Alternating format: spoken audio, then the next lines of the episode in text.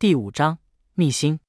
老道并不理会刘伟的惊奇，口中故事朝着最引人入胜的话题继续往下说。转眼间，数百年过去了，文史先师创立鲁山宗的目的一直都不为世人所知。宗道一代又一代后人承继世界，默默无闻守护道秘，直到东汉末年，门中出了一个奇才，此人姓张，名焦。张娇学识卓越，道经术法无一不精，据说是宗门解开道秘的第一人。道术、财富、权势应有尽有，可惜他终究没有选择正途，反而走上祸乱苍生的不归路。甚至为了网罗玄门同道，将道秘当作交换，违背宗道入门世界，最后落得应是横死的下场。自此，鲁山宗掌管道密的秘密被玄门共知，拉开千年宗门争斗的序幕。玄元子忍不住一声长叹，半晌没有开口说话。道术、财富、权势，道统之秘，指的就是这三样东西吗？玄元子沉吟良久，掐指一算，故事以后慢慢说，现在时间差不多了，我们先下去吧。竹墨二道一言起身，走到崖边。下去，刘伟愣了愣，马上想到昨晚的跳崖场景，不由倒吸一口凉气，脑子清醒过来，发现一个怪异现象：飞来峰最出名就是这块巨峰石崖，孤悬于群山之间，正是空气流动的窝点，平时都是山峰静寂吹人。没想到此时此刻，刘伟站在崖顶上，居然丝毫感受不到山峰。就在他察觉到异样的时候，竹木二道已经毫不犹豫朝悬崖一跃而下。一切仿若昨夜重现。刘伟惊恐的看着老道，指着他们跳落的地方，开始一步一步朝后退。他下意识觉得是时候逃了。玄元子不做任何解释，鬼魅般的身形快速闪到刘伟身边，一手掐住他的脖颈，推他到了崖边。刘伟觉得身体动弹不得，明明想反抗，却用不上力，只能眼睁睁看自己被提拎起来丢下悬崖。我去，被谋杀了！难道因为知道了个破故事？身体乍一悬空，崖下似乎生出一股吸力。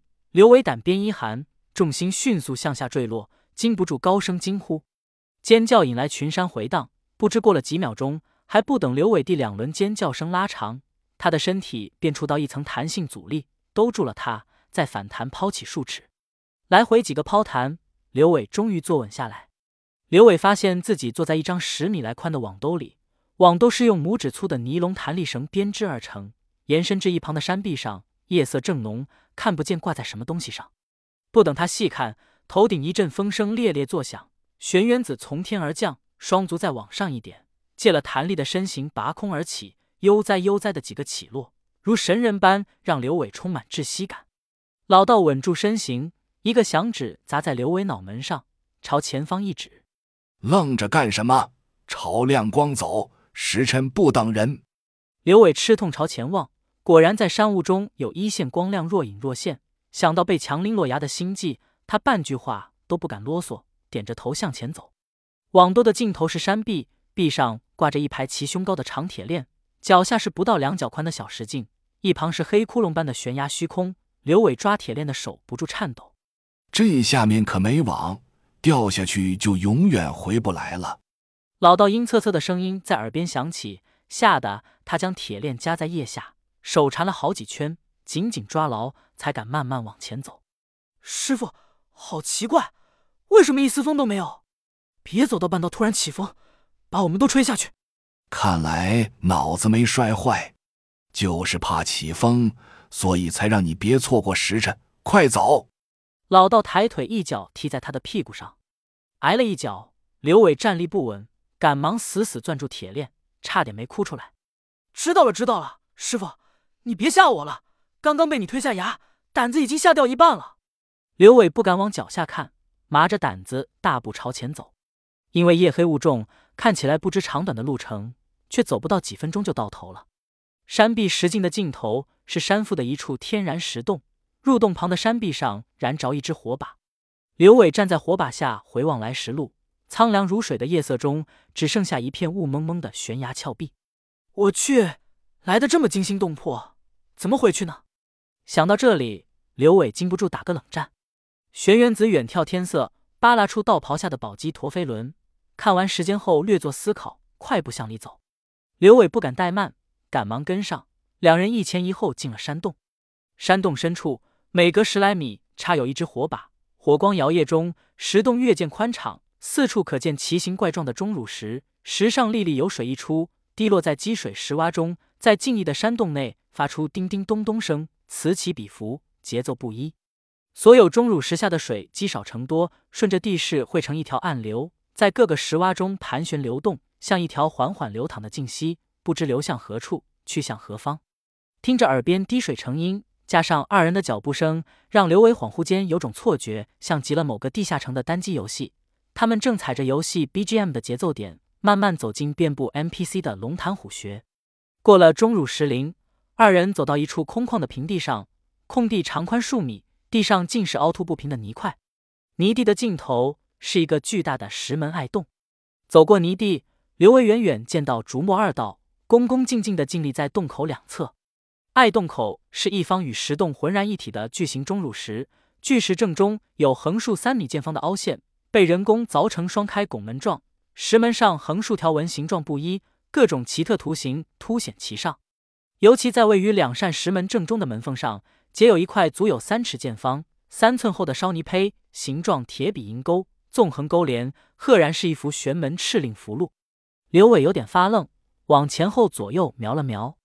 玄元子拍了拍身上的尘土，略整衣冠，站到石门前，缓缓开口说话：“小石头，你现在所到之处，事关本门机密，所以接下来之前必须接受宗门世界。你可愿意？”宗门世界，刘伟当然记得，这是老道故事里的标志性情节。机密，道密吗？他有些控制不住的好奇。刘伟忍不住嘴贱一句：“可以选择不愿意吗？”当然可以，马上离开这里，贫道当做你从未来过。刘伟连忙朝老道打个拱手，感谢师傅开恩，请师傅指条回去的路。好奇归好奇，他对危险的嗅觉灵敏得很。这几天的诡异经历早已透支所有侥幸，只要还有回环的机会，他都想争取一下。毕竟还是处男之身，如遇不测，实在不值。老道淡淡朝后一指：“从哪里来？”回哪里去？